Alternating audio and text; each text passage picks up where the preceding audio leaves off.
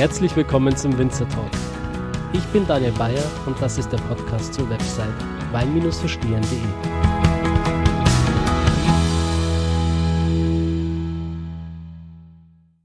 Alex, ähm, welches Weingut äh, hast du? Wo sind wir gerade? Ja, wir sind gerade in Leiven im Ortsteil Zummethöhe, gelegen ganz oben, wunderschön auf, dem, auf der Höhe, auf dem Berg, äh, in unserem Weingut Lörsch. Genau, freut mich auf jeden Fall, dass ich da sein darf. Äh, vielen Dank für die Einladung, Alex. Ja, wir freuen uns auch sehr, dass du äh, uns besuchst im Weingut und wir was probieren zusammen. Ja, da freue ich mich auch. Auf jeden Fall, du hast schon einige Weine hier vorbereitet. Bevor wir aber gleich mit der Verkostung starten, würde ich dich ganz kurz bitten, dich einfach mal vorzustellen äh, für die Zuhörer, die dich noch nicht kennen. Äh, wie alt bist du? Wie bist du zum Wein gekommen? Und äh, wie hat das Ganze angefangen? Ja, ich bin jetzt 42 Jahre alt. Ähm, das Ganze hat angefangen 1998. Äh, da habe ich meine Ausbildung zum Winzer absolviert und äh, anschließend habe ich dann in Bad Kreuznach den Weinbautechniker gemacht und bin seit 2004 fest im Weingut. Ähm, ich habe also nicht von Anfang an Winzer, äh, den Beruf des Winzers ergriffen. Ich habe zuerst noch eine Ausbildung gemacht zum Schreiner und habe auch in dem Beruf dann noch ein Jahr gearbeitet und habe dann meinen Zivildienst absolviert und nach dem Zivildienst ähm, war ich ein bisschen älter, ein bisschen reifer, wusste genauer, was ich will und ähm, hatte dann mehr Lust auf Weinbau und habe dann äh, damit angefangen und habe mich dann extrem reingesteigert in die Arbeit. Ja. Wie, wie hat sich so die Leidenschaft für den Weinbau entwickelt? Gab es da so einen äh, Moment, wo du gesagt hast, so jetzt will ich wirklich in die Weinbau, äh, in die Weinbranche einsteigen? Ja, also ich habe gemerkt, dass es ein sehr interessanter Beruf ist, der sehr vielfältig ist. Ähm, mit 16 kam ich von der Realschule und da weiß, wusste ich nicht wirklich, worauf ich Lust hat, hab. Und ähm, ja, gerade der elterliche Betrieb, äh, das ist eigentlich das, wo man in dem Alter vielleicht nicht unbedingt einsteigen will. Äh, aber dann, ein paar Jahre später, hatte ich äh, tierisch Lust drauf und habe dann auch in der Ausbildung gemerkt, dass es mir unheimlich viel Spaß macht und habe mich dann wahnsinnig reingesteigert äh, und ähm, äh, die, das eigene Produkt zu erzeugen, ähm, von der äh, kleinen Pflanze bis ins Glas äh, ähm, hat mich unheimlich begeistert und vor allen Dingen auch äh, fantastische Qualität zu erzeugen und immer besser zu werden. Das äh, war immer mein größtes Ziel und äh, das hat mich, mich unheimlich angetrieben und ähm, ja, und hat mich auch dahin gebracht, wo, wo wir jetzt heute sind, sag ich mal so. Waren deine Eltern da anfänglich enttäuscht, wie du gesagt hast, du willst jetzt erstmal Schreiner werden? ja, also ähm, ich weiß es nicht genau, also ähm, sie haben es auf jeden Fall nicht gezeigt. Ähm, meine Eltern haben, haben immer gesagt, ähm, ihr könnt das, äh, den Beruf ausüben, den ihr wollt. Und ihr müsst äh, hier nicht im Betrieb nicht unbedingt weitermachen. Ihr sollt das machen, was euch Spaß macht. Und ähm, von daher denke ich nicht, dass sie groß enttäuscht waren. Ähm, obwohl dann später mein Vater doch auch, denke ich, dann, obwohl er dann doch sehr froh war und auch stolz, als ich dann weitergemacht habe und dann eben auch erfolgreich. Mhm. Ja. Hast du auch noch Geschwister? Ja, ich habe noch einen Bruder, einen älteren Bruder, der ist Zimmermann, also der ist auch in die Holzbranche eingestiegen und hat äh, einen anderen Beruf erlernt. Und äh, also mein Vater dachte eigentlich schon, dass es nicht weitergeht, hat dann auch nicht mehr groß investiert in den letzten Jahren. Ähm, und ähm, ja, und dann ist es dann doch weitergegangen. Kannst ja. du die Zuhörer vielleicht mit so ein paar Kennzahlen äh, füttern? Wie viel Hektar habt ihr? Welche Rebsorten? Wie, welche Lagen? Vielleicht bloß mal so einen großen, groben Abriss? Ja, also wir hatten damals ähm, ungefähr zweieinhalb Hektar Rebfläche und außer Riesling auch noch ein paar andere Rebsorten wie Müller-Thurgau, äh, Kerner, Bacchus. Ähm, solche eher frühreifen äh, Rebsorten, die man in den 70er Jahren ja auch viel gepflanzt hat. Und ähm, mittlerweile haben wir acht Hektar Rebfläche, fast ausschließlich Riesling. Ähm, wir haben 98 Prozent Riesling im Anbau, davon äh, über 50 Prozent Steillagen. Und äh, mittlerweile auch, also seit 1998 äh, Spätburgunder. Mein Vater war immer großer Fan von äh, Pinot Noir Weinen und ähm, hatte aber selber nicht so das Know-how für die Weine auszubauen. Und als ich dann die Ausbildung angefangen habe, äh, ein Jahr darunter auch äh, an der A äh, im Staatsweingut Marienthal, ähm, was es ja, was ja verkauft worden ist mittlerweile. äh, habe ich natürlich auch viel über den Rotweinausbau gelernt und später in der Technikausbildung sowieso, äh, auch in der Theorie sehr viel und ähm, ja, seitdem haben wir auch einen Spätburgunder im Anbau. Gerade an der Ja. A, glaube ich, kann man das richtig gut lernen, oder? Ja, genau, klar. Ja, ist natürlich prädestiniert und äh, auch die ähnliche Böden und auch Steillagen und Schiefer. Ähm, Ich glaube, die A ist der Mosel gar nicht so unähnlich, oder? nein, ich denke, die A ist der Mosel sehr ähnlich, eine, auch eine nördliche Region. Und ähm, Schieferböden, Steilla, la- also äh, tolle Steillagen und, und Schieferterrassen, also eigentlich ähm, sehr ähnlich mit der Mosel. Äh, bist du sonst noch äh, herumgereist? Hast du dir noch ein paar andere Weinbauregionen angeschaut?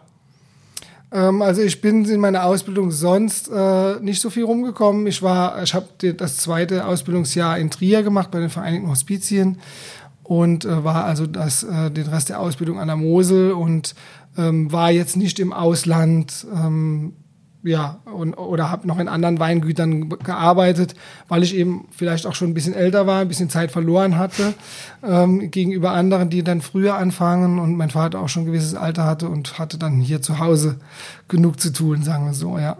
Gibt es trotzdem ein Land, wo dich noch reizen würde, wo du sagst, das würde ich mir unglaublich gerne mal anschauen, weil es mich einfach fasziniert? Ja, es gibt so viele tolle Weinbauregionen. Also, ähm, also in Frankreich gibt's vieles, was ich noch nicht gesehen habe. Ähm, Zum Beispiel? ja, also äh, Bordeaux zum Beispiel finde ich, äh, die Bordeaux-Weine liebe ich sehr und ähm, ich finde es sehr interessant. Ähm, und äh, da, ja, da habe ich einfach zu wenig noch gesehen, muss man sagen. Ja, Ja, die Weinwelt ist riesengroß und wie sie mir das alles angeschaut hat, ich Ja. glaube, das ist eine Lebensaufgabe. ja auf jeden Fall. So ist es, ja. Genau, so, ähm, wir sind hier direkt an der äh, Mosel. Vielleicht kannst du den äh, Zuschauern mal kurz beschreiben, du kannst es bestimmt besser als ich, weil du das jeden Tag siehst, auf was für ein fantastisches Panorama wir hier gerade hinabblicken. Ja, ist eine der schönsten Moselschleifen, äh, sehr bekannt, äh, oft fotografiert und oft äh, abgebildet.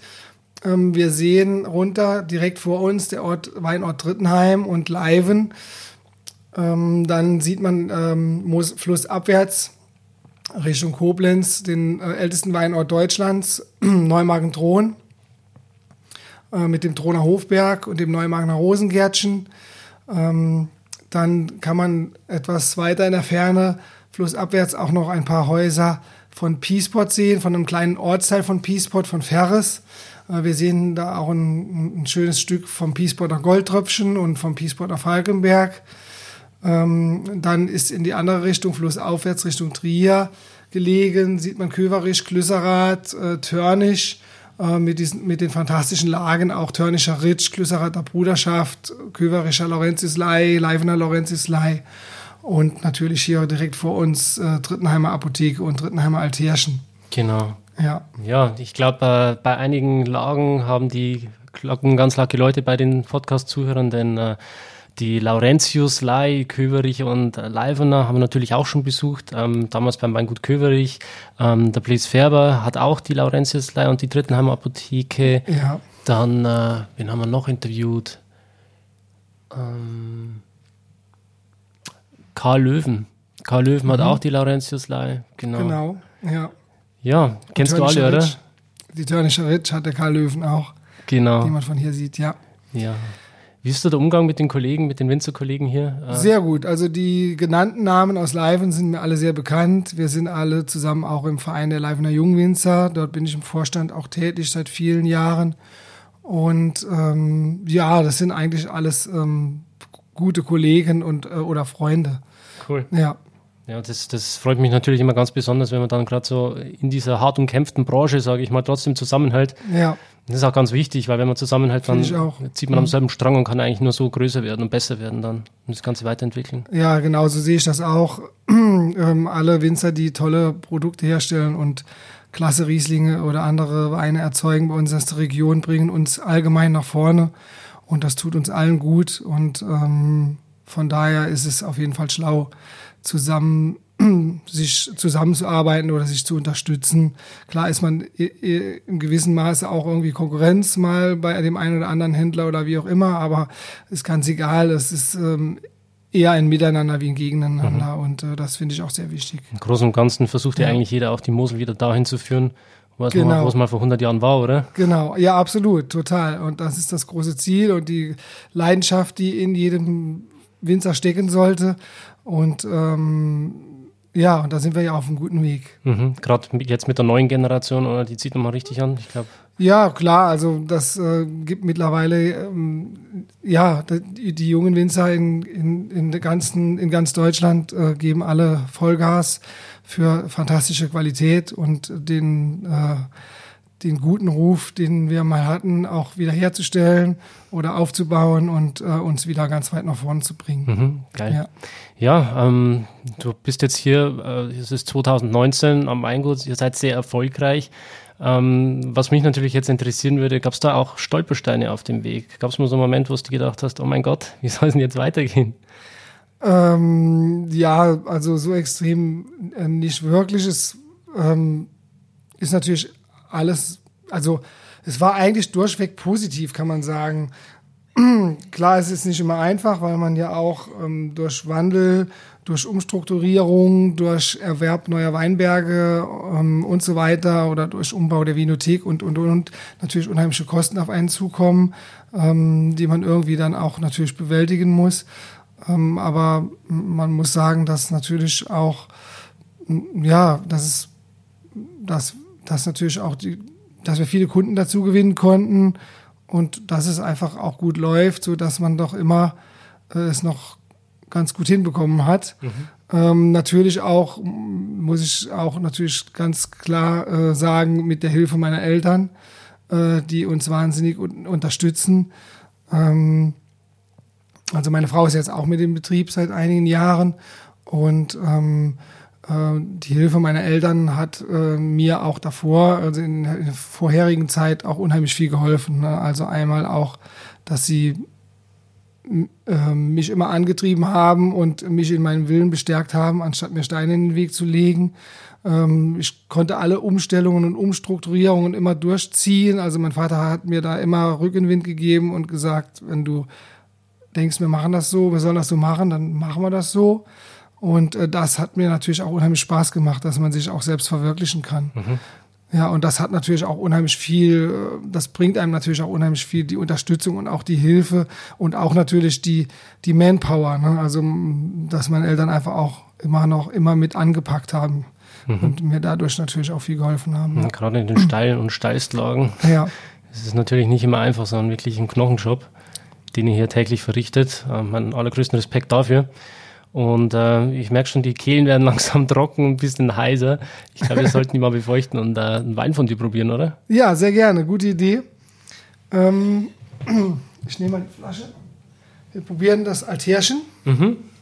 Drittenheimer Altärchen Kabinett trocken. Ich habe ja immer so ein bisschen heisere Stimme, aber manchmal ist es dann ein bisschen extremer.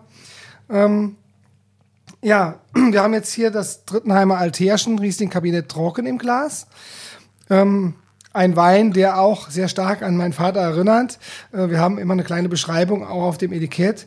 Und äh, dieser Wein, äh, diese Reben hat mein Vater gepflanzt. Es ist der erste Weinberg, den mein Vater selbst gepflanzt hat, als er jung war, 1964.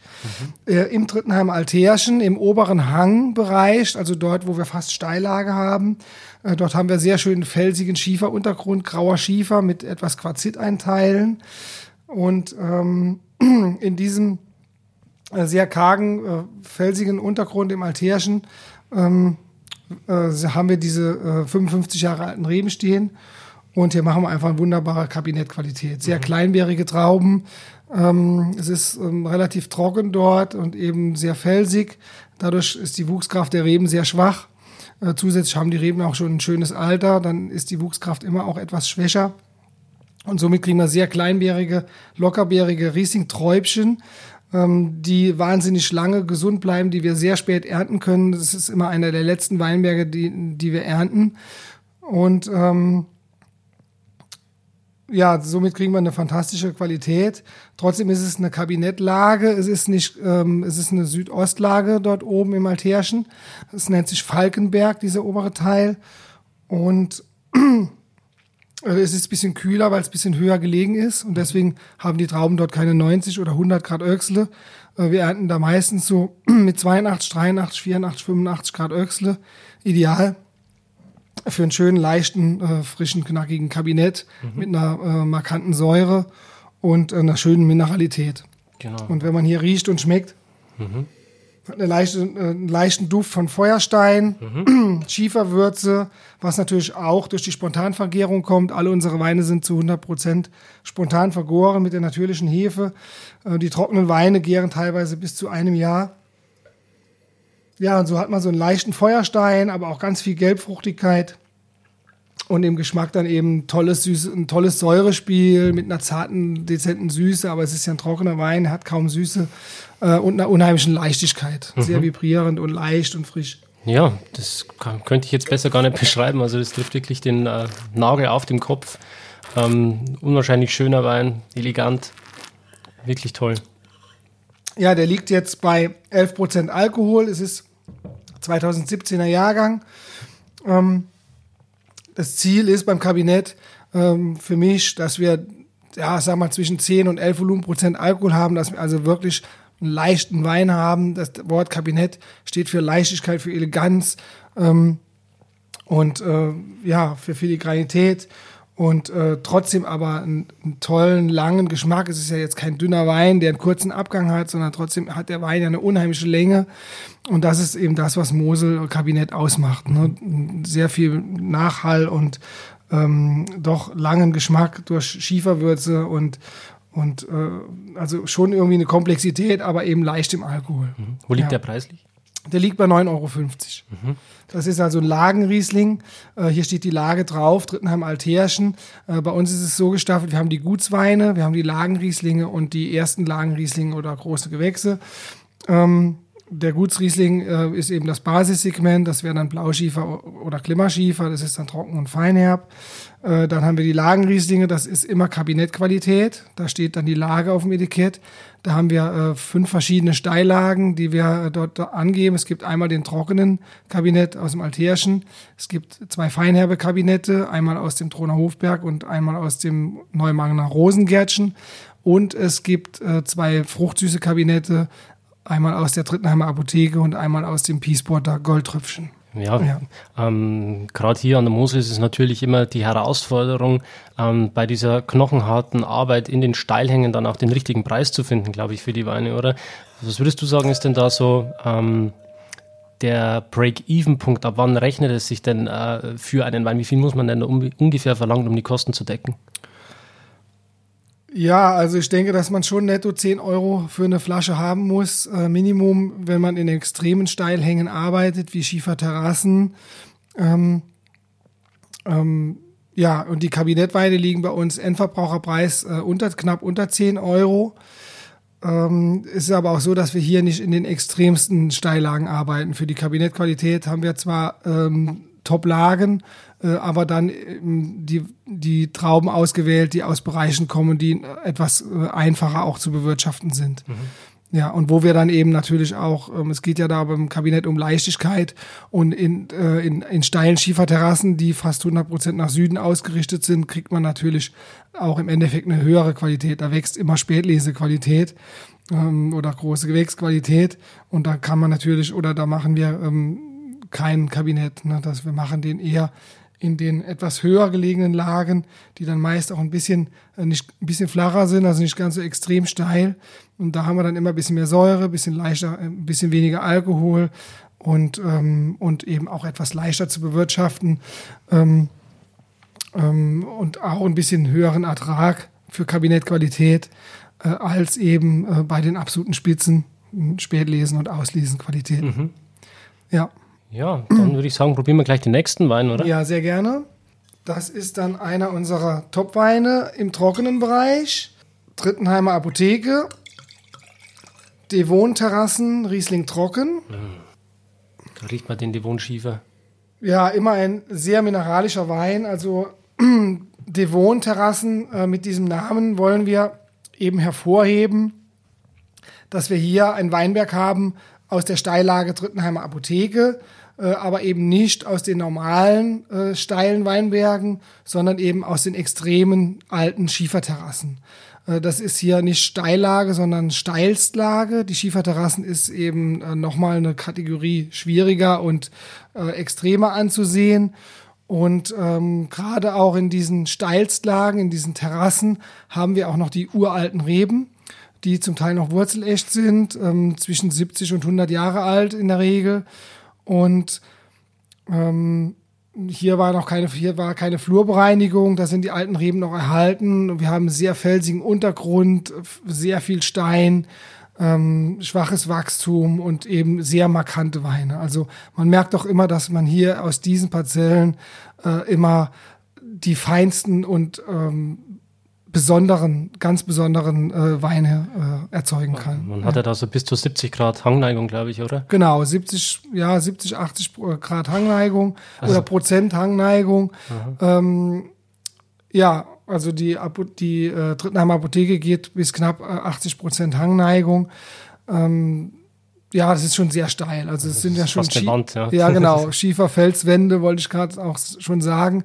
Äh, wir haben dort auch in äh, manchen Parzellen Monorackbahnen, ähm, die dann auch im Zuge der Flurbereinigung äh, eingebaut worden sind, weil man da in diesen Weinbergen natürlich nicht äh, äh, planieren kann oder Mauern entfernen konnte. Ne? Das ist dort so steil zwischen den Felsen, ähm, das, da muss man praktisch hochklettern. Und die Monorackbahnen, diese Zahnradbahnen helfen natürlich einfach ein bisschen die Arbeit zu erleichtern, vor allen Dingen im Herbst die Trauben nach unten zu befördern, dass man die nicht mehr auf dem Rücken nach unten tragen muss. Oder wenn man jetzt Humus einarbeitet, dass man ein bisschen Humus, äh, Biokompost einarbeiten will auf den Terrassen, um auch ein bisschen vor Trockenheit zu schützen ähm, zum, zum Beispiel oder eben Fehler auswechseln muss, dann kann man die mit der Bahn hochfahren und muss die nicht von Hand hochziehen. Ist dann also eine kleine Erleichterung, ja. Bist, bist du da schon mal ausgerutscht, runtergeschlittert oder, oder abgestürzt? Ja, also ähm, das ist ganz normal, dass man da mal ausrutscht und äh, auf dem Hintern sitzt. Ähm, also dass man sich da mal hinlegt äh, ganz normal. Man braucht festes Schuhwerk, man, also Wanderschuh mit gutem Profil ist sehr wichtig. Ähm, auf der Mauer muss man natürlich besonders aufpassen, dass man da nicht ausrutscht und dann die Mauer runterfällt. Äh, dann könnte man sich natürlich auch schwer verletzen.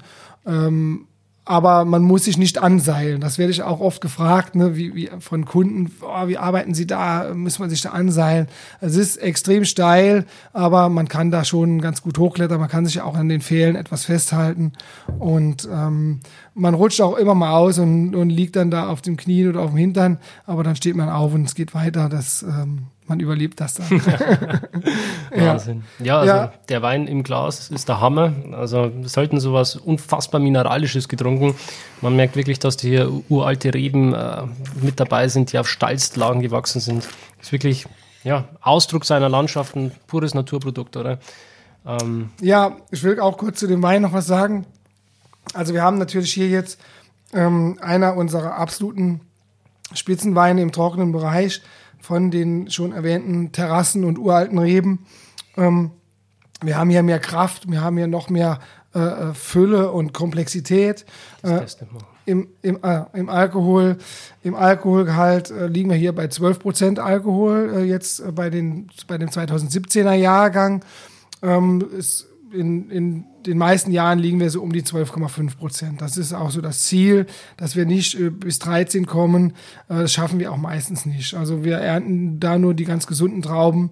Ähm, die überreifen Trauben, die dann schon teilweise zu Rosinen eintrocknen, lesen wir vorher selektiv raus für eben Auslesequalität oder Beerenauslese und Trockenbeerenauslese und lesen dann nur die kerngesunden äh, Trauben für die trockene Qualität, also für den Devon-Terrassen Riesling und haben dann da meist 94, 95 Grad Öchsle oder 93, 94, 95 Grad Öchsle ist eigentlich ideal, finde ich, dass man eben auch im Alkoholgehalt nicht zu hoch kommt. Und dann mhm. durch die Spontanvergärung, die dann teilweise auch bis zu einem ganzen Jahr dauert, um die Weine trocken zu bekommen, ist die Alkoholausbeute auch nicht ganz so hoch. Also wir haben dann ein bisschen weniger Alkoholausbeute und vielleicht auch ein bisschen mehr Verlust durch die lange Gärung und ähm, kommen da oft mit 12 bis 12,5 Prozent im Ende raus. Und das ist natürlich eigentlich immer noch relativ leicht für einen absoluten Top-Wein. Ja. Mhm. Vielleicht magst du die Zuhörer kurz ähm, nochmal abholen, so eine kleine Momentaufnahme geben, so, ein kleines, so einen kleinen Rückblick auf jetzt das Jahr 2019. Ähm, wie schaut es denn jetzt momentan aus? Wie lief es bisher und wo denkst du, könnte die Reise hingehen für den Jahrgang? Also es sieht bis jetzt äh, sehr gut aus. Wir hatten etwas späteren Austrieb und etwas spätere Blüte. Ähm, also der Austrieb war, glaube ich, war, war zu einer normalen Zeit, aber die, die, die, die Blüte war etwas später.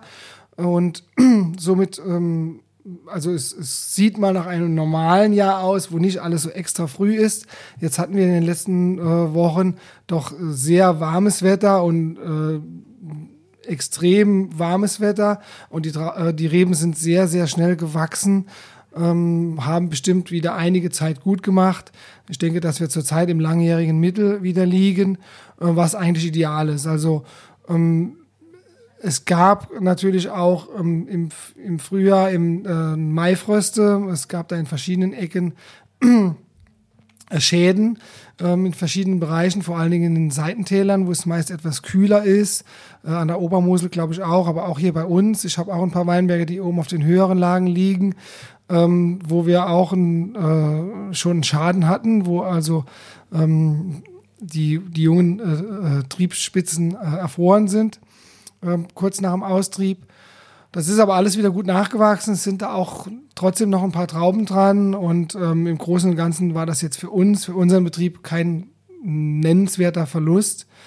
Ähm, und von der Entwicklung, Entwicklung jetzt sieht es wirklich sehr gut aus. Also ich denke, dass wir, wie schon erwähnt, im langjährigen Mittel liegen, dass wir brauchen, bräuchten unbedingt jetzt ein bisschen Wasser. Es war doch jetzt sehr lange sehr trocken. Wir hatten auch jetzt 20 Liter Regen, was natürlich nicht wirklich viel ist. Ähm, man hofft dann immer, dass die Rebe vielleicht schon davon ein bisschen was abbekommen hat äh, und dass es dann doch ein bisschen in den Boden äh, eingedrungen ist. Ähm, weil man in den ganz jungen Anlagen, die gerade erst ein, zwei, drei Jahre alt sind, doch auch schon ähm, Trockenschäden erkennen kann. Mhm. Dass eben in der Traubenzone äh, gelb, die Blätter gelb werden und vertrocknen. Ähm, und deswegen bräuchten wir halt dringend äh, auch ein bisschen Regen. Aber beim Gros der Weinberge, die etwas älter sind, die eben schon ein größeres Wurzelwerk haben, ist, äh, ist so, dass die perfekt stehen eigentlich. Mhm. Ja. Also okay. sieht richtig gut aus. Na, hört sich doch super an, ja. oder? Ja. Ähm, seid ihr konventionell oder biologisch? Zertifiziert?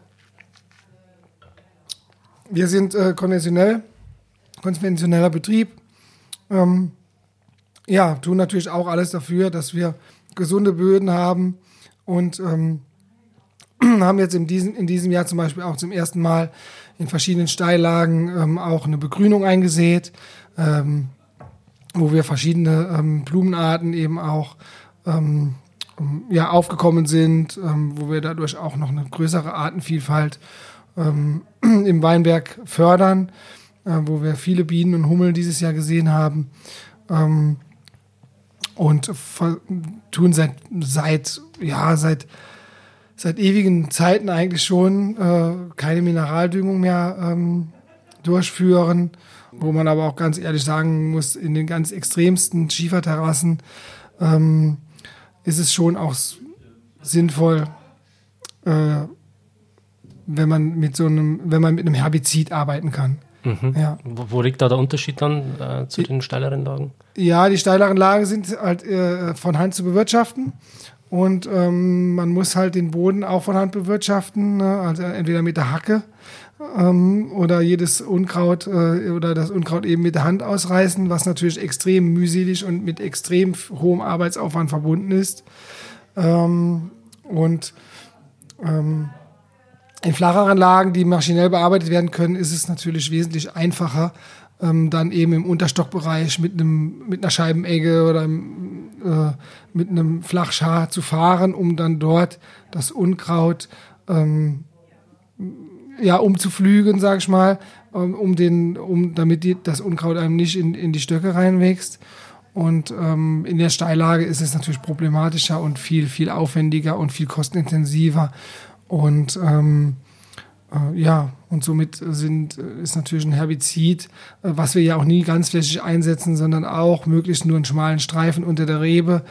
Ähm, für mich eigentlich auch relativ unbedenklich oder auch wirtschaftlich sinnvoll. Mhm. Ja, sonst ja. würden wahrscheinlich halt die Kosten explodieren, oder, für die Flasche? Ja, natürlich, auf jeden Fall. Ähm, die, die Kosten, ähm, das steig, kann die Kosten schon enorm äh, in die Höhe steigen, steigen, ja. Mhm. steigern, ja. Wo liegen eure Top-Weine jetzt preislich? wir liegen jetzt hier bei Devon-Terrassen bei 18,50 Euro. Mhm. Ähm, wir haben zwei Weine, die noch darüber liegen im trockenen Bereich. Das ist einmal noch ein Wein aus dem Troner Hofberg, äh, aus dem Kernstück der Sängerei.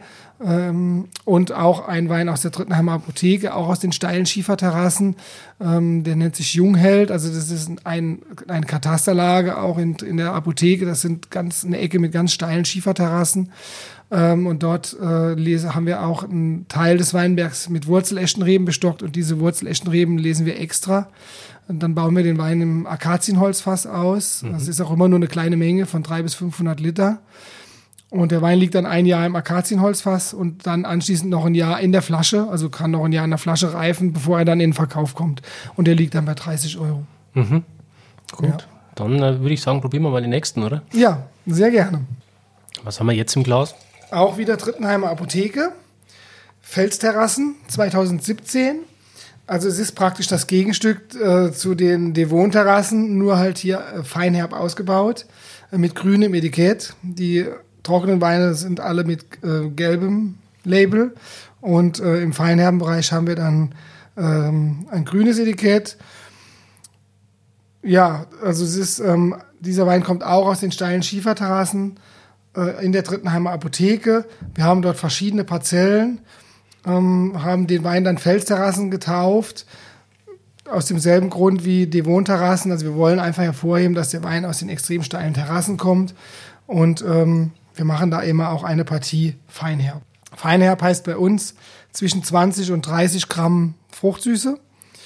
Ähm, es ist meistens so, ähm, fast zu 100 Prozent, dass die Weine, äh, die spontan vergorenen Weine bei uns, also die in der Gärung irgendwann äh, stehen bleiben. Und das ist meistens zwischen 20 und 30 Gramm Restzucker. Die trockenen bleiben dann eben noch liegen, bis sie wieder anfangen zu gären. Und die Feinherben, also die Weine, die wir vorher vorgesehen haben, äh, feinherb auszubauen, wenn die dann stehen bleiben, dann ja, dann sind sie dann halt eben so geworden. Also ähm, es ist natürlich wichtig, äh, dass die Säure passt. Ähm, ähm, ja, in, in Jahren, wo dann eben äh, eine sehr hohe Säure da ist, ist es dann auch nicht schlimm, wenn, wenn der Wein mal 30 Gramm Restzucker hat. Ne, und in Jahren mit einer etwas milderen Säure oder mit einer, ja, mit einer etwas milderen Säure ähm, versuche ich dann schon auch den Wein irgendwie noch so zu pushen, dass er vielleicht dann auch noch auf 23 Gramm Restzucker durchgärt oder ein bisschen weiter gärt, äh, damit dann die Süße nicht zu dominant wird. Aber so liegen wir meistens oder in der Regel eigentlich immer zwischen 20 und 30 Gramm Zucker, je nach Säure. Das Wichtigste beim feinherben Wein ist, dass wir eine fantastische Balance haben zwischen Süße und Säure. ne? Die Die Balance muss stimmen ähm, und dann äh, sind das einfach unfassbar gute Weine. Genau. Ja, dann probieren wir den Ja, Wein zum mal. Wohl. Zum Wohl. Prost. Das ist jetzt der Fels 2. Wir hatten in 2017 zwei Fässer und ähm, die waren sehr unterschiedlich und ich habe es dann nicht übers Herz gebracht, die zu verschneiden und zu einem Wein ähm, zusammenzutun und habe dann Fels 1 und Fels 2 abgefüllt. Das ist jetzt der Fels 2. Äh, Der war im Vino Weinguide ähm, unter den Top 10 Deutschlands. Haben wir es dieses Jahr da geschafft, äh, mal einen Wein unter die Top 10 zu platzieren. Ähm, ja, war ich natürlich sehr happy. Ist ein Wein mit einer wahnsinnigen Säure und einem unfassbaren süße Säurespiel. Ähm, der liegt bei 30 Gramm Zucker, ja, aber hat auch 9,5 Gramm Säure und äh, ist wunderbar leicht mit 10,5 Volumenprozent Genau. Alkohol. Also die Säure, die fällt gar nicht so, äh, so arg auf, weil eben diese äh, Süße als Rückgrat dagegen steht und äh, löst einfach einen schönen Trinkfluss aus. Also Mhm. unwahrscheinlich saftig, trinkanimierend, der Wein schreit direkt, nimm noch einen Schluck. Ja, so ist es, ja. genau. Äh, Ich bin auch ein absoluter Fan vom lieblichen Riesling oder f- von Riesling mit Restsüße. So wie der Stefan Bläs auch. Ja, absolut. ja, Stefan und ich sind auch gute Kollegen oder sehr gute Freunde. Und ähm, ja, er ist auch ein Süßweinfanatiker. Absolut, genauso wie ja. Ja, und ähm, ja, also die, diese, dieses Aroma, was diese Weine mitbringen ne, und diese, diese Aromenvielfalt und tr trotzdem aber diese Leichtigkeit und die, die Finesse und diese Eleganz und diesen Trinkfluss und eben auch den leichteren Alkohol, Ähm, das ist einfach faszinierend und das begeistert mich einfach. Und es ähm, ist einfach auch so, dass, dass man den Wein auch trinken kann. Ne? Also man verträgt auch ein bisschen mehr von dem Wein, Klar. weil der einfach leichter ist. Ne? Und ähm, das macht einfach Spaß. Du trinkst Ja. bestimmt auch gerne Ja. Saarrieslinge dann, oder? ja, auf jeden Fall, klar. Ja, mit Wo- Restsüße. Klar. Wo würdest du sagen, liegt jetzt der größte Unterschied zwischen äh, deinen äh, restsüßen Weinen und denen von der Saar nochmal explizit? Ähm, ja, äh, das ähm, ist vielleicht so, dass die manchmal noch einen Ticken mehr Säure auch haben, ähm, dass sie dann noch etwas schlanker sind, äh, obwohl das jetzt hier bei den Felsterrassen auch so ist, dass der eine wahnsinnige, ein wahnsinniges süße Säurespiel hat. Ähm, ja, und so ist es, ist es unterschiedlich. Ich denke, dass die Weine von der Saar oft noch einen Ticken äh, spritzigere Säure haben, weil es äh, ja, weil's, weil's einfach ein bisschen höher liegt, ein bisschen frischer dort ist und, äh, und vielleicht auch noch ein bisschen langsamer reift. Ähm, und dass also wir man hier. hat ja quasi dieses kühlere Klima dann ja, nochmal an der genau, ja, dieses Mikroklima. ja, Aber die können ja auch Wein machen und die haben dann eben den Restzucker dagegen stehen. ja, Und, ja, äh, absolut. Traumhafte Weine. Ich Genau. liebe die Weine von der Saar. Ja. Absolut. Also ich, Ja. ich, ja, ich habe schon oft gehört, dass quasi die Weine von der Mosel einfach noch ein bisschen barocker sind, vielleicht noch ein kleines bisschen opulenter, ja, aber Mhm. jetzt auch nicht breit oder so, sondern ja, schön dazwischen einfach dann. Ja, ja, kommt ungefähr hin. Also würde ich auch so sagen. Es ähm, gibt ja hier auch von den Lagen her äh, viele Unterschiede, ob tiefgründigerer Boden oder etwas karger. Ähm, die Apotheke ist auch eine sehr filigrane Lage, wo sehr elegante äh, Weine wachsen. Ähm, Im Gegensatz zum, ähm, ja, zu anderen Lagen, die tiefgründigeren Boden haben. Ähm, wir merken das immer zum Beispiel, unser Weinberg im Piespotter Goldtröpfchen, der hat viel tieferen Boden wie die meisten Weinberge bei uns im, in der Apotheke und der ist immer etwas üppiger, etwas voller und äh, vielleicht auch ein bisschen wuchtiger im Geschmack von den Aromen. Die Weine aus der Apotheke, die sind immer etwas feiner, eleganter oder filigraner. Ähm, und, und so haben wir da auch viele Unterschiede durch die Lagen. Und äh, die Apotheke ist, finde ich, eine, sehr, eine Lage, die sehr viel Eleganz äh, äh, zeigt. Immer. Mich, mich ja. interessiert es immer sehr, ähm, wo die Lagen ihre Namen herhaben. Weißt du vielleicht, warum die Apotheke Apotheke heißt? ja, also die Apotheke ist, ähm, ist die Top-Lage in Trittenheim. Ähm, es gibt eine schöne Anekdote, äh, die mein Vater schon immer erzählt hat, die ich auch sehr gerne verwende. Ähm, dass der Johannes Tritemius aus Trittenheim, also, also ein Abt aus dem Kloster von Trittenheim, ähm, der im 16. Jahrhundert gelebt hat, ähm, nach, zu Besuch gefahren ist nach Trier, zum Erzbischof von Trier, äh, um, äh, weil der war sehr krank. Und äh, dann hat er hat natürlich dann aus der, seinen besten Weinbergen in Trittenheim gegenüber vom Kloster in der Apotheke gelegen, äh, zwei also heut, heutige Apotheke, äh, zwei, zwei gute Flaschen Wein mitge mitgenommen als Geschenk. Und der Erzbischof von Trier hat die dann getrunken und ist sehr schnell wieder gesund geworden. Und seitdem sagt man, das ist die Trittenheimer Apotheke. Geil. Ja. Coole Geschichte, ja. In Wirklichkeit äh, kommt es, glaube ich, von Abtsberg gegenüber der äh, äh, ja, des, des Klosters. Ähm, das kann auch sein. Ähm, also so ganz genau weiß man es, glaube ich, nicht, wo es herkommt. Aber die Anekdote mit dem Erzbischof von Trier, die gefällt mir auf jeden Fall. Ja, die, die merke ich mir auf jeden Fall auch. ja. Das ist gut. Ja. Genau, dann würde ich sagen, gehen wir gleich zum nächsten Wein. Jawohl. Ist schon der letzte? Vorletzte. Vorletzte, genau. Äh, jetzt kommt das Pieswater Goldtröpfchen. Ja, 2018er Jahrgang. Hier haben wir jetzt auch einen 2018er Jahrgang. Ähm, wir haben eben noch nicht so viele Weine gefüllt von 18. Ähm, im, außer im süßen Bereich. Die süßen äh, Rieslinge sind alle in der Flasche. Die süßen, also die fruchtsüßen Rieslinge gären ja nicht ganz so lange, ähm, sind deswegen meist etwas früher beendet in der Gärung und die bringen wir auch etwas früher in, in die Flasche, äh, um sie dann eben ja etwas früher auch von der Hefe zu nehmen und dann in Sicherheit in der Flasche zu wiegen, dass nicht nochmal eine Nachgärung entsteht oder irgendwas passiert.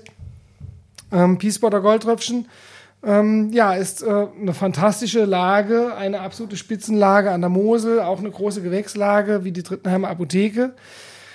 Ähm, wir haben dort nur eine Parzelle, in der wir normalerweise ein Kabinett erzeugen. Äh, Im Jahr 2018 war es allerdings so, äh, dass äh, ich zu dem Weinberg hingefahren bin, um die Qualität zu kontrollieren und nach den Trauben zu schauen und habe dann ähm, festgestellt, dass äh, schon 90 Grad Öchsel erreicht waren. Ähm, habe dann gesagt, wir holen die jetzt in den nächsten Tagen rein. Das ist dann halt eine Spätlese, aber wir holen die jetzt rein. Jetzt hat der Wein noch richtig schön Säure. Und ähm, dann haben wir eine schöne, leichte, verspielte Spätlese. Wir haben den dann mit 92 Grad Öchsle gelesen, haben somit eine wunderbar tolle, äh, verspielte, elegante, trinkige Spätlese erzeugen können. Äh, mit einer sehr äh, knackigen Säure auch. Also der Wein hat äh, 8 Gramm Säure, ähm, was für dieses Jahr ein toller Wert ist. Es war ja doch, 18 war ja doch ein etwas, ein Jahrgang mit einer etwas milderen Säure. Ähm, es hat sich im Nachhinein jetzt zum Glück rausgestellt, ähm, also in, in, nicht im Nachhinein, aber eben während des, in der Zeit des Ausbaus äh, der Weine ähm, und ähm, man hat die ersten Analysen vom Labor bekommen. Ähm, die pH-Werte sind sehr niedrig äh, in den Mosten und in den Weinen äh, gewesen oder sind sehr niedrig. Und somit ist die, die etwas niedrigere Säure, die wir in diesem Jahr haben, doch schön sauer im Geschmack auch. Mhm. Also wenn der pH-Wert etwas niedriger ist, ähm, schmeckt die Säure, die da ist, eben etwas saurer, wie wenn der pH-Wert etwas höher äh, ist. Und in normalen Jahren oder in den meisten, in eigentlich allen Jahren, die, die ich bis jetzt, äh, Wein, in denen ich bis jetzt Wein ausgebaut habe, war der pH-Wert immer eher bei 3,0 oder 3,1 und in diesem Jahr oft bei teilweise 2,8 ja. ähm, oder 2,9. Und somit ist eben die die etwas weniger Säure, die da ist, also die Säure, die da ist, hat trotzdem einen wunderschönen, schönen, äh, schöne, also ist eine tolle Säure, eine schmeckbare Säure. Mhm. Und ähm, meine erste Befürchtung, dass die Weine dieses Jahr vielleicht ein bisschen zu mild werden und die Säure, dass wir ein bisschen die Säure vermissen, äh, die ist nicht eingetreten.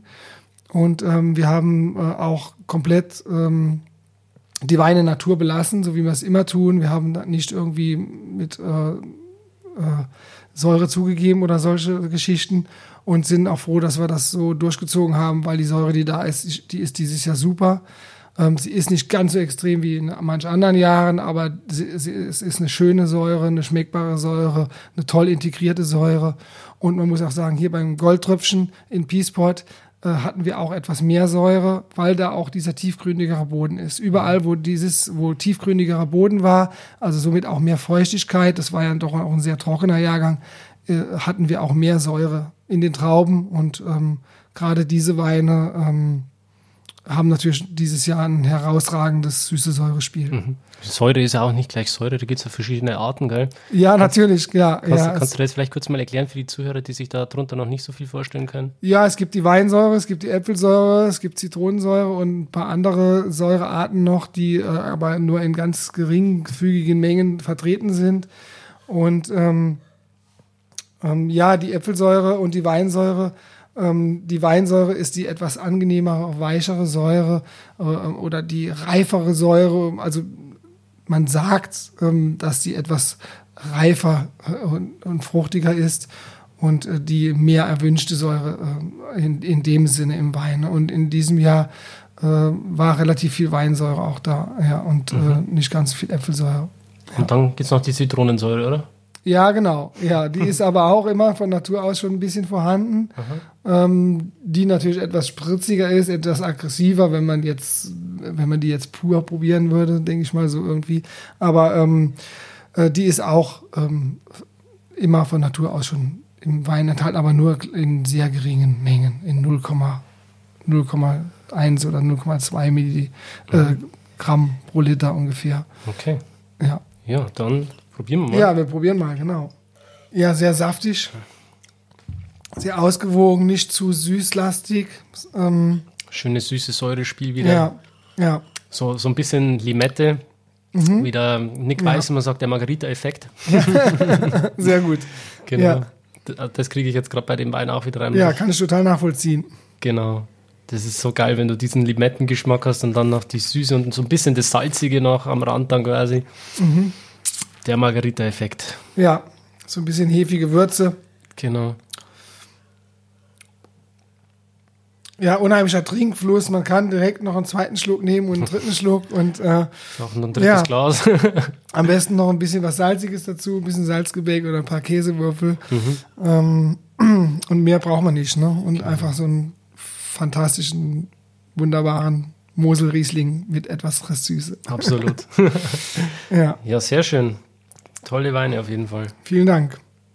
Hast du zum Ja. ähm, Peacepater Goldtröpfchen auch noch eine kleine Anekdote? Wie Ja, ich wollte gerade ich wollte gerade sagen, also ähm, der Name sagt ja schon, ne? Also ähm, es ist ein Goldtröpfchen im Glas ähm, und ähm, überreife Trauben, die dann äh, aufplatzen. Ähm, da kommt dann auch, also in tollen Jahrgängen, in reifen Jahrgängen, in, in, den, in den besten Lagen, wo die Trauben hochreif werden, äh, dann hängt dann oft auch mal so ein goldenes äh, Safttröpfchen an den, ähm, äh, an den Trauben, ne, wenn die Trauben überreif sind. Und ich denke, dass es daher kommt und natürlich auch vom Geschmack dieser Weine, weil es äh, einfach goldene Weine werden, goldene Tröpfchen zum Genießen. Schön, Schönes Bild. Wie sagt man doch, äh, Wein ist ähm, in Sonne, nee, wie sagt man? Sonne abgefüllt in Flaschen. Sonne abgefüllt Ja. in Flaschen, genau. Ich glaube, das passt ganz gut. Das kommt ganz gut hin, Beim ja, bei Goldtröpfchen. Goldtröpfchen, ja, definitiv. Ähm, ich sehe gerade auf meinem Etikett steht, euch gibt es seit 1640. Das ist eine verdammt lange Zeit. Ihr wart wahrscheinlich früher auch so ein gemischter Betrieb, oder? Mit Landwirtschaft mit dabei. Ja, genau. Wie es bei den meisten ist. Ähm, Mhm, Ja, so war das ja früher ganz klassisch. Ähm, jeder Betrieb oder fast jeder Haushalt im Dorf hat ja auch eine Kuh gehabt und ein paar Schweine und selbst sein Brot gebacken und so weiter und ein paar ähm, Obstplantagen vielleicht noch gehabt oder ein paar Wiesen. Ähm, so war das bei uns auch im Betrieb. Äh, also unser Betrieb äh, stammt aus Drittenheim, daher auch die äh, hauptsächlich Drittenheimer Lagen. Ähm, meine Oma hat in den 60er, Anfang der 60er Jahre, 61, äh, hier auf Zumit das Haus gebaut. Also wir hatten ein Hotel auch in Drittenheim. Hotel zum guten Tropfen. Ja, und äh, das, sie hat das verkauft und hat hier auf Zumit ausgesiedelt. Ähm, und mein Vater ähm, ist dann auch hier mit in den, in den Betrieb eingestiegen. Ähm, und ähm, seitdem liegt eben dieses Weingut äh, hier auf der Zumethöhe. Also es ist, äh, der Ursprung liegt in Drittenheim und jetzt äh, liegt das Weingut aber in, in Leiven. und blickt auf Drittenheim herab. So ist es ja. Und, äh, und das ist auch der Grund, warum wir ein Leifener Weingut sind und eigentlich äh, keine Leifener Lagen haben. Also wir haben ein Weinberg in Leifen, im Leifener Klostergarten. Ähm, diese Trauben werden verarbeitet im Gutswein.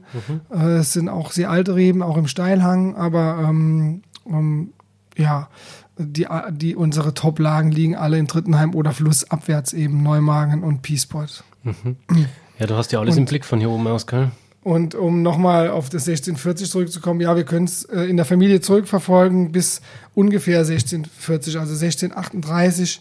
Und ähm, ich habe dann 1640 hat mir irgendwie besser gefallen auf dem Etikett. Ja, klingt auf jeden Fall runder, Ja, oder? ja. Äh, Die wievielte Generation bist du jetzt, weißt du? Äh, Es ist die 13. Generation. Ja, Wahnsinn. ja. Also den, den Stammbaum haben wir noch nicht zu 100 Prozent, ähm, äh, also schon nachverfolgen können, aber ich wollte ihn immer mal ähm, ausdrucken und mir hier irgendwie in die Vinothek hängen. Ähm, aber das äh, haben wir irgendwie noch nicht geschafft. Hieß das Weingut dann schon immer Lörsch oder hat sich Nee, das nein, es hieß nicht Lörsch. Es ist, ist aus der Familie Eifel. Äh, also das Weingut Lörsch hieß ja, also unser Weingut hieß ja bis 2012 Weingut Lörsch Eifel. Äh, Meine Mutter ist die geborene Eifel und äh, aus der Familie, aus der Eifel-Familie sind auch die meisten Weinberge mit in den Betrieb gekommen. Und ähm, ja, mittlerweile heiße ich halt eben Lörsch. Ähm, aber in der Familie äh, Eifel, also in meiner Mutterseits, von meiner Mutterseite her, ähm, können wir es so weit zurückverfolgen. Krass. Mhm. Ja. ja, und die Familie von meinem Vater ist die Familie Seibel, ist auch aus Drittenheim. Ähm, es ist so, dass äh, mein Vater von seiner Tante aufgezogen worden ist. Also die, es war seine Tante, die Käthe Trost Seibel, die das Haus hier gebaut hat. Ähm, und die Schwester von der Käthe Trost Seibel war die Mama von meinem Papa. Und sie war nach äh, Lisa verheiratet. Lörsch ist nämlich eigentlich ein eher typischer Name für Lisa. Ähm, nur die Eltern von meinem Vater sind sehr früh gestorben, als mein Vater noch ganz äh, klein war, ich glaube sieben oder acht. Und er ist dann nach Drittenheim wieder zurückgekommen zu der Schwester von seiner Mama ins Hotel zum guten Tropfen und ist von ihr großgezogen worden. Und so ist er dann auch ja, mit ihr nach Zumut gekommen, hat dort meine Mutter kennengelernt, die auch aus Drittenheim stammt. Ne? Eifel, ganz klassischer Name auch von Drittenheim und Seibel auch. Und auch in der Seibel-Familie können wir es ewig weit zurückverfolgen. Ja, den Weinbau. Äh, ist die ja. 14. Generation auch schon äh, in Planung oder? Ja, die ist äh, schon ähm, äh, durchgeplant oder die ist schon äh, ausgeführt, so. Also wir haben, äh, wir haben zwei Kinder, Ja. äh, meine Frau Tina und ich. Wir haben äh, eine kleine Anna, die ist anderthalb und einen Luis, der wird jetzt nächste Wo Woche vier Jahre alt. Und äh, die Familienplanung ist eigentlich abgeschlossen, sagen wir, mal so, ja. Alles schon in trockenen Tüchern. Ja, ja, ob sie dann weitermachen, wird sich zeigen. Ne? Also das ist natürlich auch kein Muss. Und ähm, aber das ist noch lange hin. Wäre ja. aber schön, oder? Ja, natürlich, es wird mich freuen, ja, absolut. Ja. aber es ist noch eine lange Zeit und dann schauen wir mal, wie es in wie Ja. es in 16 Jahren oder in 15, 16 Jahren aussieht. Ja, Genau, so lange musst du auch noch ran. schuften. genau. Ja, bin ja noch jung, also Klar, voller Ja. Tatendrang. genau. Auf jeden Fall, total. Hast du da äh, so zukünftige Projekte, wo du angehen willst oder noch irgendeine Vision, die du umsetzen möchtest? Ähm, ja, ich habe natürlich eine Vision, dass ich eigentlich von allen Lagen, die man von unserem Haus aus sieht, ich eigentlich auch Rebfläche besitzen sollte. Ähm, obwohl wir zurzeit mit acht Hektar schon sehr ausgelastet sind und auch im letzten Jahr nochmal 8000 Quadrat, also 0,8 Hektar Steillage dazu bekommen haben, uns im Troner Hofberg vergrößert haben, im Neumagner Rosengärtchen vergrößert haben und ich das eigentlich im Moment nicht vorhabe, noch diese anderen Lagen, die man von hier sieht, wie zum Beispiel Törnischer Ritsch, äh, noch dazu zu bekommen. Aber mal gucken, was die Zukunft so bringt, ob ich verrückt genug bin, noch mehr Steillagen zu bewirtschaften. Welche wird ja. dich da am meisten reizen, welche Lage? ja, die Törnischer Ritsch auf jeden Fall und ähm, auch die Klüsserater Bruderschaft. Was Ja, zeichnet die aber Lage auch natürlich auch die Leibner Laurentius-Leihe. Es ist- Was, was zeichnet Ja. diese, diese Lagen aus? Warum faszinieren dich die so? Ja, es sind natürlich äh, reine Südlagen, ähm, im Gegensatz zur Trittenheimer Apotheke, was eine eher westlich gelegene Lage ist, die aber auch äh, südwestliche äh, äh, Ausrichtungen hat. Ähm, ja, und ich gucke halt drauf. Ne? Ich sehe halt natürlich, ich schaue natürlich toll, hier, man hat diesen wahnsinnigen Blick auf diese Lagen. Und äh, es ist natürlich immer toll, wenn man hier bei uns sitzt oder steht an der Theke und äh, einen Wein im Glas hat und die Weinberge sieht. Genau, man, ich kann ja jeden Weinberg zeigen, wo der gewachsen ist. Ne? Und das ist natürlich einfach sensationell. Und ähm, die Törnischer Ritsch ist eine ganz bekannte Lage mit steilen Schieferterrassen äh, von Süd, von ja auch von ja von reiner Südlage bis hin zu Südwest und die Glüsserater Bruderschaft auch eine, eine, ein reiner Südhang. Ähm, ja, wird mich einfach reizen. Das, das glaube ich, vor allem, weil du das ja jeden Tag eigentlich visualisierst. Ja, ja. Du hast es ja direkt vor deinen Augen. Und äh, ich denke, du wirst es Ja. dann auf jeden Fall auch mal kriegen, weil man das jeden Tag vor der Nase hat, Ja. dann muss das einfach zu einem kommen. Ja, schauen wir mal. Ja, ein Weinchen haben wir noch, oder? Ja, einen haben wir noch, stimmt. So, Finale. Jawohl. Finale ist natürlich immer Trittenheimer Apotheke. Gerade im edelsüßen Bereich sind die Weine fast alle aus der Apotheke. Wir haben hier alte Reben Riesling Spätlese von 2018. Ich wollte jetzt extra mal äh, zwei Spätlesen von 2018 vergleichen. Ähm, diese Spätlese ist ein klein bisschen kräftiger. Hier liegen wir so bei 95 Grad Öchsle. Ähm, auch etwas milder in der Säure von den analytischen Werten her. Also der hat jetzt nicht 8 Säure, sondern nur 7,1, äh, was nicht so wahnsinnig viel ist. Aber trotzdem, finde ich, hat der ein fantastisches süße Säurespiel. Ne? Und auch so eine Gelbfruchtigkeit, eine schöne Sponti-Note, so ein bisschen so einen kleinen Sponti-Stinker mit drin, etwas Feuerstein. Der hat auch eine schöne Cremigkeit am Gaumen, finde ich. Ja, Wahrscheinlich haben mit Maische Standzeit ein bisschen gearbeitet, oder? Nee, mit Maischestandzeit nicht. Ähm, Gerade in so säurearmen Jahren oder so in, oder äh, Jahrgänge mit etwas weniger Säure machen wir auf gar keinen Fall äh, Maischestandzeit, weil die Säure dann noch mehr verloren geht. Ah, okay. Ähm, in säurereichen Jahren kann man das machen, ne, um dann ein bisschen mehr Aroma vielleicht äh, rauszuholen aus den Trauben. Äh, aber wir hatten einfach in der Apotheke dieses Jahr etwas weniger Säure ähm, als zum Beispiel in, im Goldtröpfchen. Das äh, ist einfach so. Und ähm, ähm, ja, weil es, weil es ein bisschen trockener war bei uns. Ähm, ja, trotzdem hat der Wein ein wahnsinniges äh, Spiel ne, und ein unfassbares Aroma. Ähm, also von der, von der Aromatik, von der Frucht, ähm, von der Würze her gefällt er mir in diesem Jahr viel besser jetzt wie das Goldtröpfchen, äh, obwohl er ein klein bisschen mildere Säure hat. Mhm. Ja. Und diese, dieses cremige Mundgefühl, kannst du dir erklären, wo das herkommt? Habt ihr da irgendwas im Keller noch gemacht oder ist das einfach lagenbedingt? Das ist auf jeden Fall lagenbedingt und auch, ähm, also wir, wir machen im Keller ja nichts Großartiges. Wir tun nur schonend auspressen, durch Sedimentation den Weine äh, absitzen lassen und den blanken Saft in die Fässer legen und dann machen wir eigentlich gar nichts mehr. Ähm, also es sind alles Natur, von der Natur entstandene Weine. Also das Wichtigste ist, dass die Qualität der Trauben, ne? die, die Qualität für den Wein entsteht im Weinberg.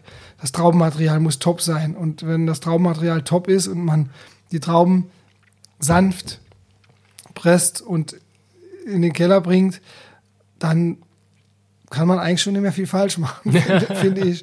Das hört ähm, sich immer so einfach an. Ja, ja, ja, genau. Also und ähm, aber es ist eigentlich so. Und ähm, ja, und, und der Charakter der Weine ist immer durch die Lage bedingt bei uns. Mhm. Ja.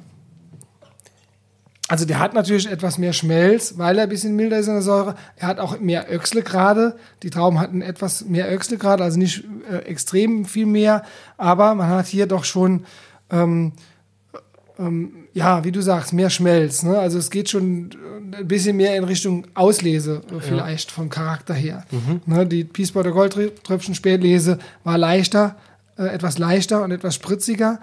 Äh, auch etwas weiter durchgegoren ähm, mit 68 Gramm äh, Fruchtzucker und die äh, Spätlese aus der Apotheke liegt bei 75 Gramm Fruchtsüß. Also die hat ein bisschen mehr Süße, äh, hat auch einen Touch weniger Säure und äh, hat dadurch mehr Schmelz, ein bisschen mehr Exotik drin mhm. und auch so eine wahnsinnige hefige Schieferwürze, auch so ein bisschen von der Spontanvergärung, so ein Feuerstein und ja. Ja, dann sind wir durch mit den Weißweinen. Weißt du, auf was ich jetzt noch Lust hätte? Mhm. Gerade ähm, bei der Einladung waren wir nochmal an der A hängen geblieben. Ich würde ja. wirklich deinen Spätburgunder noch interessieren. Okay. Glaubst du, den können wir vielleicht noch mit einfließen lassen, probieren? Können wir natürlich machen, weil ja. Du musst aber gerade eine Flasche holen gehen. Gerne, weil ja. Muselrotwein wäre jetzt auch nochmal eine Premiere ja. hier ja. auf dem Podcast. Ich glaube, das interessiert die Zuhörer auch. Ja, okay. Genau. Können wir gerne machen. Klar. So, Alex, welchen Wein haben wir denn jetzt hier im Klaus? Welchen Spätburgunder? So, wir haben einen 2013er Edition B Spätburgunder im Barrique gereift. Also es, es, ist so, dass wir äh, den Namen Edition B ähm, vor vielen, vielen Jahren, seit 2002 verwenden. Ähm, es, es, gibt also keine Edition A, das bin ich auch schon gefragt worden. Gibt es noch eine Edition A? Ist, denn, ist, ist, das hier nur der Zweitwein oder so? Also nein, das ist Edition B ist unser bester, also B könnte auch für bester stehen unser bester Spätburgunder. Aber Edition B steht eigentlich für Barrique. Wir wollten damals hervorheben, dass der Wein im Barrique gereift ist. Wir wollten den mal Edition Barrique nennen. Das ist aber nicht erlaubt und ähm, deswegen haben wir einfach Edition B im Barrique gereift ähm, auf dem Etikett stehen. Ähm, 2013er Jahrgang, 12,5% Alkohol. Es ist so, dass wir hier ähm, in der Drittenheimer Apotheke in Weinberg haben, ähm, den wir eben 1998 gepflanzt haben, mittlerweile auch gut äh, dann 20 Jahre alte Reben. Um, und für den Edition B äh, haben wir dann immer ähm, den Weinberg stark ausgedünnt, also dann, wenn die Trauben in den Wein gehen, äh, Minimum 50 Prozent der Trauben auf den Boden geschnitten, auch immer nur ein Flachbogen, haben wir beim Riesling auch, ähm, also sehr stark im Ertrag reduziert, was einfach auch ultra wichtig ist, für einen vernünftigen Rotwein oder Spätburgunder hinzubekommen. Ähm, und äh, dann natürlich, wenn sie Trauben hochreif sind, äh, von Hand geerntet, äh, entrappt und Maische vergoren. Mhm. Ja, der Wein hat jetzt, äh, glaube ich, drei Wochen auf der Maische gelegen. Ähm, mittlerweile Das vielleicht auch nochmal äh, kurz für die Zuhörer erklären, äh, vom Herstellungsprozess her, Unterschied zwischen Weißwein und Rotwein, gerade mit der Maischevergärung. Vielleicht kannst du da nochmal kurz drauf eingehen. Ja, also ähm, der Spätburgunder, die Spätburgunder Rotweintraube hat ja weißes Fruchtfleisch und nur die Beerenhaut ist rot. Und wenn man die Trauben sofort auspresst, hat man also einen Weißherbst oder fast einen Weißwein oder einen ganz zarten Rosé. Und erst durch die Maischevergärung, das heißt, man, äh, man vergärt den, den Saft der Trauben zusammen äh, mit dem Fruchtfleisch und der Beerenhaut. Äh, also die Beeren werden von den Stielen getrennt und ähm, äh, ähm, die, die Beeren platzen dadurch natürlich auf und somit hat man dann eine Maische, die sehr zähflüssig ist und ähm, diese bringt man ins Gären und äh, dadurch, dass äh, die Beerenhaut mit im Gärprozess ähm, äh, integriert ist oder mit, mit, mit in der Gärung drin ist, wird dann die Farbe aus der Bärenhaut ausgelaugt. Mhm. Die, also die meiste Farbe beim Spätburgunder, äh, bei den Spätburgunder Trauben steckt in der Bärenhaut, weil, weil eben das Fruchtfleisch relativ hell ist. Und so kriegt man erst durch die Maischegärung eben die Farbstoffe in den Wein und natürlich auch die Tannine. Also alle Rotweine werden, werden Maische vergoren, alle hochwertigen Rotweine um halt eben die Tannine aus der, aus der Haut zu bekommen, die, die, die Gerbstoffe, die man ja auch will im Rotwein und äh, eben auch die Farbstoffe. Mhm. Ja. Und um dieses Tannin dann letzten Endes auch wieder rund und weich zu machen, genau. packt man den Wein ins Barrik, genau. um dann quasi mit der Mikrooxidation ähm, das Ganze dann wieder auszugleichen, oder? Ganz genau. Also es ist äh, sehr wichtig, dass äh, diese Weine dann im Holzfass ausgebaut werden. Es muss nicht unbedingt ein Barrik sein, es kann auch ein großes Holzfass sein. Es muss nicht unbedingt getoastetes Holz sein. Äh, aber wichtig ist, diese Weine brauchen eine gewisse Zeit im Holzfass, um eben samtig und zart und weich zu werden. Diese, die Tannine, die am Anfang im Jungweinstadium sehr äh, astringent sind und also sehr bitter schmecken, einem Mund zusammenziehen und stumpfe Zähne machen und pelzige Zunge, das sind so Merkmale für, für Gerbstoffe, ähm, also eigentlich untrinkbar am Anfang. Ähm, wir, durch das Holzfasslagerung äh, werden diese Weine dann durch Mikrooxidation im Holzfass eben äh, durch äh, und über lange Zeit eben dann schön samtig und weich. Und deswegen ist auch, sind die Rotweine natürlich auch dann sehr gut geeignet für die, für die Lagerung. Mhm. Ja. Was habt ihr für Barrikfässer im Einsatz und welches Toasting? Wir haben Medium, wir haben Vernou-Fässer, das französische Eiche und äh, medium getoastet. Ähm, auch etwas dünnwandigeres Holz, damit etwas mehr Sauerstoff auch an den Spätburgunder gelangt. Und ähm, ja, die nutzen wir seit vielen Jahren. Also wir kriegen auch immer mal ein neues dazu, damit wir einen leichten Barrique-Effekt auch im Geschmack haben, also vom Toasting her. Äh, aber das Ziel ist auch, das Holz darf, soll nicht zu dominant sein. Mhm. Es soll nur eine leichte Ergänzung sein und den Wein weiter nach vorn bringen und ihn natürlich nicht erschlagen. Wie viele Barrique-Fässer baut ihr da immer aus von dem Rotwein? Wir haben da zwei, drei, maximal vier Fässchen. Also das ist eine ganz kleine Menge, auch nicht in jedem Jahr, nur in besonders guten Jahren. Ähm, wir wir ähm, ernten eben auch die Trauben teilweise, um einen einfachen Rosé zu machen, schönen sommerlich leicht knackigen, frischen Sommerrosé. Äh, der läuft unheimlich gut und äh, wir machen mittlerweile nur noch in sehr guten Jahren äh, dann zwei, drei Fässchen äh, Spätburgunder Barrique. Mhm. Ja. Was waren das so für Jahre, die letzten zehn Jahre? Ja, 2009, 2013, 2015, jetzt 2018 haben wir wieder was, äh, haben wir wieder Rotwein jetzt im Fass liegen. Also es sind wirklich ähm, ganz geringe Mengen und ähm, das, ja, also unser Weingut steht für Riesling ne, und Spätburgunder ist bei uns wirklich nur äh, was ganz Besonderes und in ganz geringen Mengen erhältlich. Aber ist bestimmt auch schön abwechslungsreich, oder wenn man dann trotzdem mal einen Rotwein machen kann. Ja, auf jeden Fall, selbstverständlich. Ich liebe die Spätburgunder auch ähm, und ähm, es ist einfach ein, sind fantastische Weine. Sie können unheimlich, unfassbar reifen. Also wir hatten jetzt letztens auch eine Probe, äh, da habe ich 2002, 2003, 2004 und 2005 aus der Schatzkammer äh, geholt und pff, die Weine sind immer noch jung. Äh, also die können noch liegen und also eigentlich sind die erst richtig gut, wenn die 10, 15 Jahre liegen. Wie entwickeln die sich von der Aromatik dann? Ja, die sind, äh, haben die gewisse Kirscharomatik, haben aber auch einen Schmelz und äh, ähm, eine, eine tolle Samtigkeit und, und sind einfach unheimlich angenehm äh, ähm, haben auch einen Trinkfluss und, und machen einfach Spaß. Ja. Mhm. Sind einfach harmonisch, ne? harmonisch und äh, in sich ausgewogen. Jetzt habe ich direkt Lust gekriegt, ja. den Wein auch mal zu Jawohl. probieren. Ähm, ich würde sagen, zum Wohl. Ja, zum Wohl. Man merkt im Duft,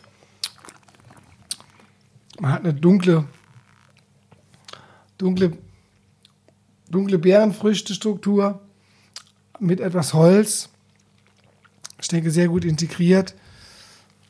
Hat er so einen floralen Touch, finde ich. Mhm. So leichte Veilchen, aber nicht so viel, sondern schön integriert. Gerade am Gaumen, finde ich, hat man die ein bisschen mehr dann. So Waldbeeren, wie du schon angesprochen hast. Mhm. Bisschen Wacholder. Mhm. Ja, Wacholder ist gut. Ja. ja. Da kann ich gut rein äh, also Und auch, auch immer noch, ne, also die Tannine sind noch da, also natürlich sind die noch da, aber die Tannine sind schmeckbar, mhm. sind schon sehr harmo schön harmonisch, aber trotzdem merkt man unheimlich viel Kraft, unheimlich dicht. Ähm, eigentlich fast noch zu jung zum Trinken. Ne? Das ist der 13er Jahrgang jetzt. Ja. Aber also man, der ist schon schön, ne? aber wird noch schöner. Am besten lässt man noch liegen. Geil, ja. Äh, kann man, wenn man bei dir am Weingut ist, äh, hast du da eine gewisse Jahrgangstiefe, die man auch verkosten kann von den Weinen? Ich glaube, ihr habt auch ein Gästehaus mit dabei, oder? Ja, ähm, wir haben ein schönes Gästehaus, äh, wo man übernachten kann natürlich, mit einem tollen Frühstück hier auf unserer Terrasse in der neuen Vinothek, in der Riesling Sky Lounge haben wir die genannt, Geil, ja. äh, weil wir natürlich hier über den, äh, über den Reben, über, den Mosel, über das Moseltal blicken mit fantastischen Sonnenuntergängen und ähm, ja, Jahrgangstiefe. Ähm, wir haben schon immer auch noch ein paar ältere Jahrgänge auf der Karte, weil wir eben mittlerweile auch in einem Rhythmus äh, drin sind, dass wir die Weine nicht mehr ganz so früh füllen müssen. Also wir lassen den Weinen viel Zeit, bringen die teilweise erst im August, September in die Flasche. Und so haben wir jetzt mittlerweile einen Rhythmus, ähm, dadurch, dass wir die Weine auch ein bisschen später in die Flasche bringen, dass man auch die anderen Jahrgänge dann auch dann eben noch verfügbar hat. Ähm, also es gibt dann schon noch 16er, 17er Jahrgänge. Ähm, also 16 ist schon eher weniger, klar. Ähm, aber jetzt viel weiter in die Tiefe äh, eher weniger. Da habe ich natürlich was rübergelegt für Privat- oder für Präsentationszwecke, aber nicht mehr zum Verkosten oder zu verkaufen in der Regel. Mhm. Ja. Ja. Also Leider, muss man sagen. also uns fehlt auch der Platz, ne? das muss man auch sagen.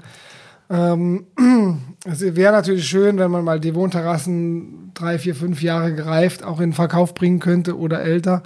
Ähm, aber es, dafür fehlen einfach die Kapazitäten der Platz. Ne? Und äh, ja, wir, wir, brauchen auch den Cashflow. Ja.